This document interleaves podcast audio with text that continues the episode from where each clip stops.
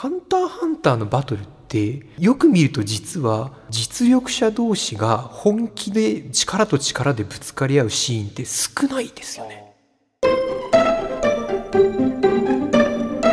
物語の学校。さあ始まりました。物語の学校。どうも講師の曽川です。助手の丸です。元気。この番組は漫画や映画などの作品の物語ストーリーに焦点を当ててどのようなテーマを表現していたのかを読み解いていこうという番組ですもともと国語の先生をしていた曽川先生と物語素人の丸が毎回一つの作品をピックアップして作品ごとに論点を設け先生と一緒に深掘りしていく番組となっております。えー先週に引き続き今週も「ハンターハンター」をはい取り上げ上げていきたいと思います。ごめんなさい、これ、曽川先生のセリフだった。はい、はい。えーでは、えー改めて「ハンターハンター」の論点4つあったかと思うんですけれどもあ、はい、一応おさらいをお願いいたしまはい。す。、えー、ハンターハンターよ論点は4つに分けてお話ししております。1面白さのイデア。2ルール能力学士カンパ。3人間の条件。4少年漫画の臨界点。えー今週は論点2を扱っていこうと思っております。起立気をつけ。物語。論点2はい。論点2つ目はルール能力学士カンパ。なんとなくこれはなんかバトルに関わる内容になるのかなっていう読みなんですけど。あの文字通りバトル界というやつですね。承知しました。はい。ルール能力隠しカンパ確かにこういろんなこう異能というか念能力って言われるあうん。の超能力のルールだったりとか、はい。それの設定の応酬というかそうですね。あるいは何か概念バトルみたいにそうですなってるわけですよね。やって。ますね。でただその念能力ってあの今今この2022年から見る振り返るとその今ってあんまり目新しい印象ってないじゃないですか。でなんかこう逆になっちゃってるっていうかそのなんでしょうね当時も今もその能力バトルでなんとなくみんなが思ってたことを、そのルールとして明文化したみたいなあそういう存在だなっていうのは常々思ってるんですよね。だからなんか念能力とはなんか能力バトルの壮大な言語化であるみたいな。はあ。感じかなと。鬼滅の刃会、一番最初ですね、あの鬼滅の刃のバトルどうなのみたいな話をしたと思うんですけど、裏返しでそのじゃあバトルってどうなってたらいいって思ってるのさっていう問題があったと思うんですけど私は割とそれの一つの答えが「ハンターハンター」かなとは思ってましてちょっと今日はそんな感じの話かなと。で念能力が壮大な言語化だと言ったんですけど、まあそのやっぱり分かりやすいですよね。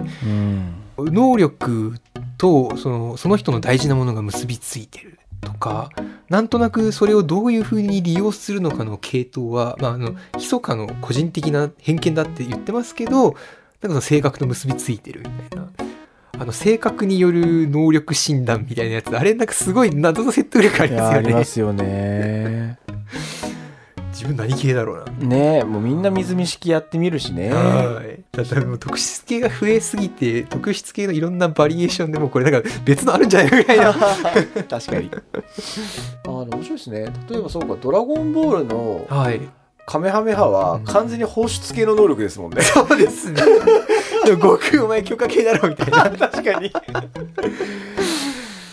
あだそういう言語化そうですねそうですね。あ逆に言うと、はい。そこまではこういう超能力的な念力とかみたいな感じでうん。割とファジーな感じで能力定義っていうか漫画界では行われてきたってことだったんですか？なんとなくやっぱりそれでもなんとなく収束はしますよね。ドラゴンボールで言うんだったらあの すごいマイナーなキャラで申し訳ないんですけどあのフリーザ編で義乳特戦隊っていたの分かります？あわかるけどどんだけマイナーやねんっていう話ですね。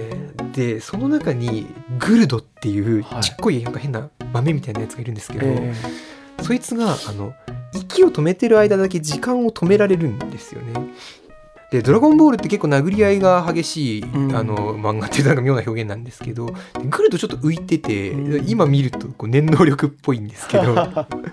ただそのなんでしょうやっぱりそのまあこんな能力がメイン張ったらおかしくなっちゃうっていうのもあるとは思うんですけどなんかちょっとそのすごい身長が低くてなんか太っててそのいわゆるそのメインキャラクターですっていう印象と全く逆のもう脇役ですよっていう感じで書かれてるんですよね。これはなんかいくつか取りようがあるとは思うんですけどだそうやってやって少しずつその念能力みたいな能力が混じり始めてるんだっていう見方も一個できますしやっぱり性格って、まあ、ゴンダって強化系じゃないですか時間を止めて倒すっていうのはちょっとこすい技うんまあジョジョとかありますけど そういうのはこうそういうちょっとなんかこう火の立つ性格の端のキャラに置くとかっていうのもなんかすごく納得感ありますよね。うんだそうやっていろんな作品の中に要素要素で入ってる部分をそのすごく一つにまとめて念能力という壮大な体系にして入れ直してるまとめ直してるっていう形が一個あるんですよね。能力隠しカンパっていうこのキーワードは。そうですねこれはもう見せ方ですかね。ちょっと前回みたいな話になっちゃうんですけど、えっと、念能力の話をするとその系統別の話その性格の話ですよね。であともう一個はその制約と制約って言って条件をつけると能力が強くなるっていう、まあ、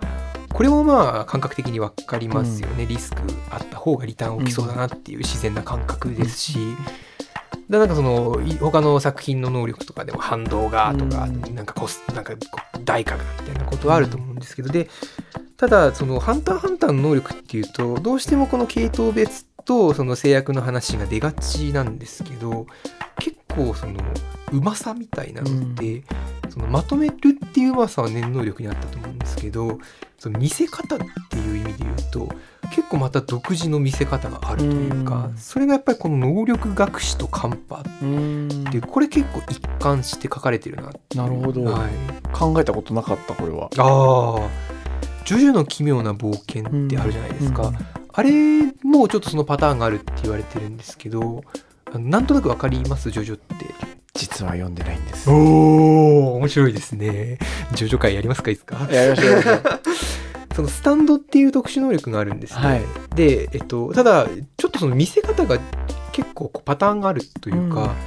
そのなんでしょうねこうインターネットのテンプレートじゃないですけどあのあるんですよ。そのスタンド攻撃を受けているっていう言い回しがあるんですよ。でこれ何かっていうと要するに物語というかバトルを作る時にいきなり不条理な状況になんか突入するんですよ。あおなんかいきなりそのあれなんかこんなゴミポケット入ってたっけみたいなのが捨てての捨てても必ず戻ってきてでこれは一体みたいなあそれが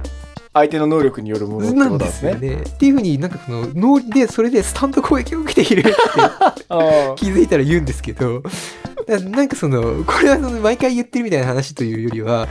その状況が先にあってで気づいてで一体この能力が何なんだって言ってでそれがあのお前の能力はこうだっていうのと逆転して勝つのタイミングがセットみたいな見せ方があるんですよね。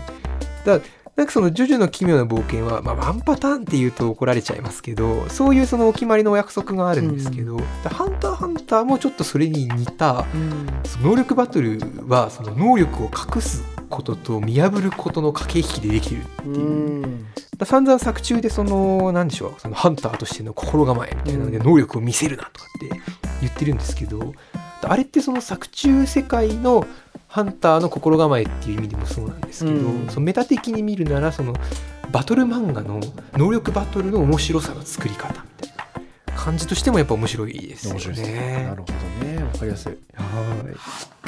で面白いのがその「ハンハンター」のバトルってよく見ると実は実力者同士が本気で力と力でぶつかり合うシーンって少ないですあよね。あそう言われるとそうそうかもしそうれないメインシーンがちょっと寄っちゃってるんで浮かびやすいんですけどなんかバトル漫画だ「ハンターハンター」って思思ってますし読んでるんですけど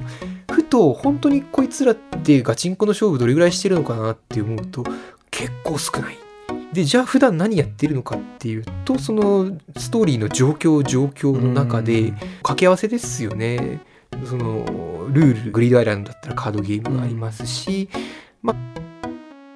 ヨークシン編もキメラント編もその状況があるわけですよね。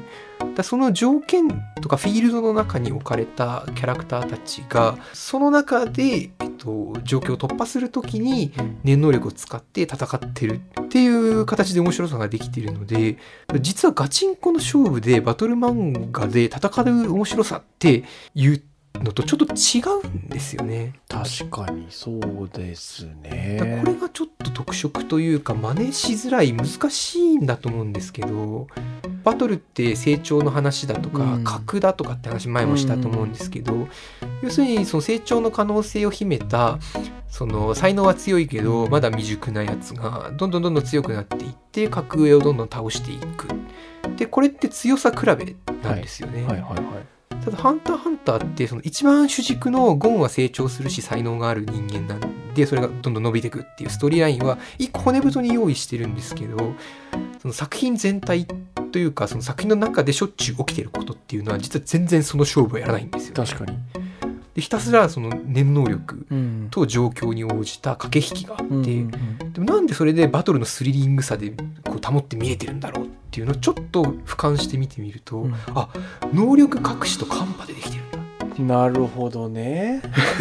能力ぶっ破じゃないわけですね。そうです。ねあそうです。そうですね 確かにはい。能力がもう明けっぴろげになってる2はい。人のガチンコバトルってはい。旗から見てるとでしょうねってなっちゃいますもんね。うんそうなんですよね。確かにそうだわ。面白いな。そういう作りになってるんですよね。確かに年対年のバトルってなかなかうん。ちゃんとこう例えば天空闘技場とかうん。バレーボールもそうですけど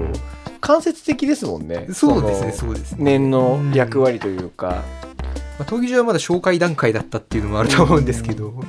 それって本当にいろんな問題に絡んでて、うん。王の最後であの貧者のバラ、はい。ミーチュアローズ出てくるじゃないですか。であれどうなのとかっていうのもなかなか面白い作りになってるっていうか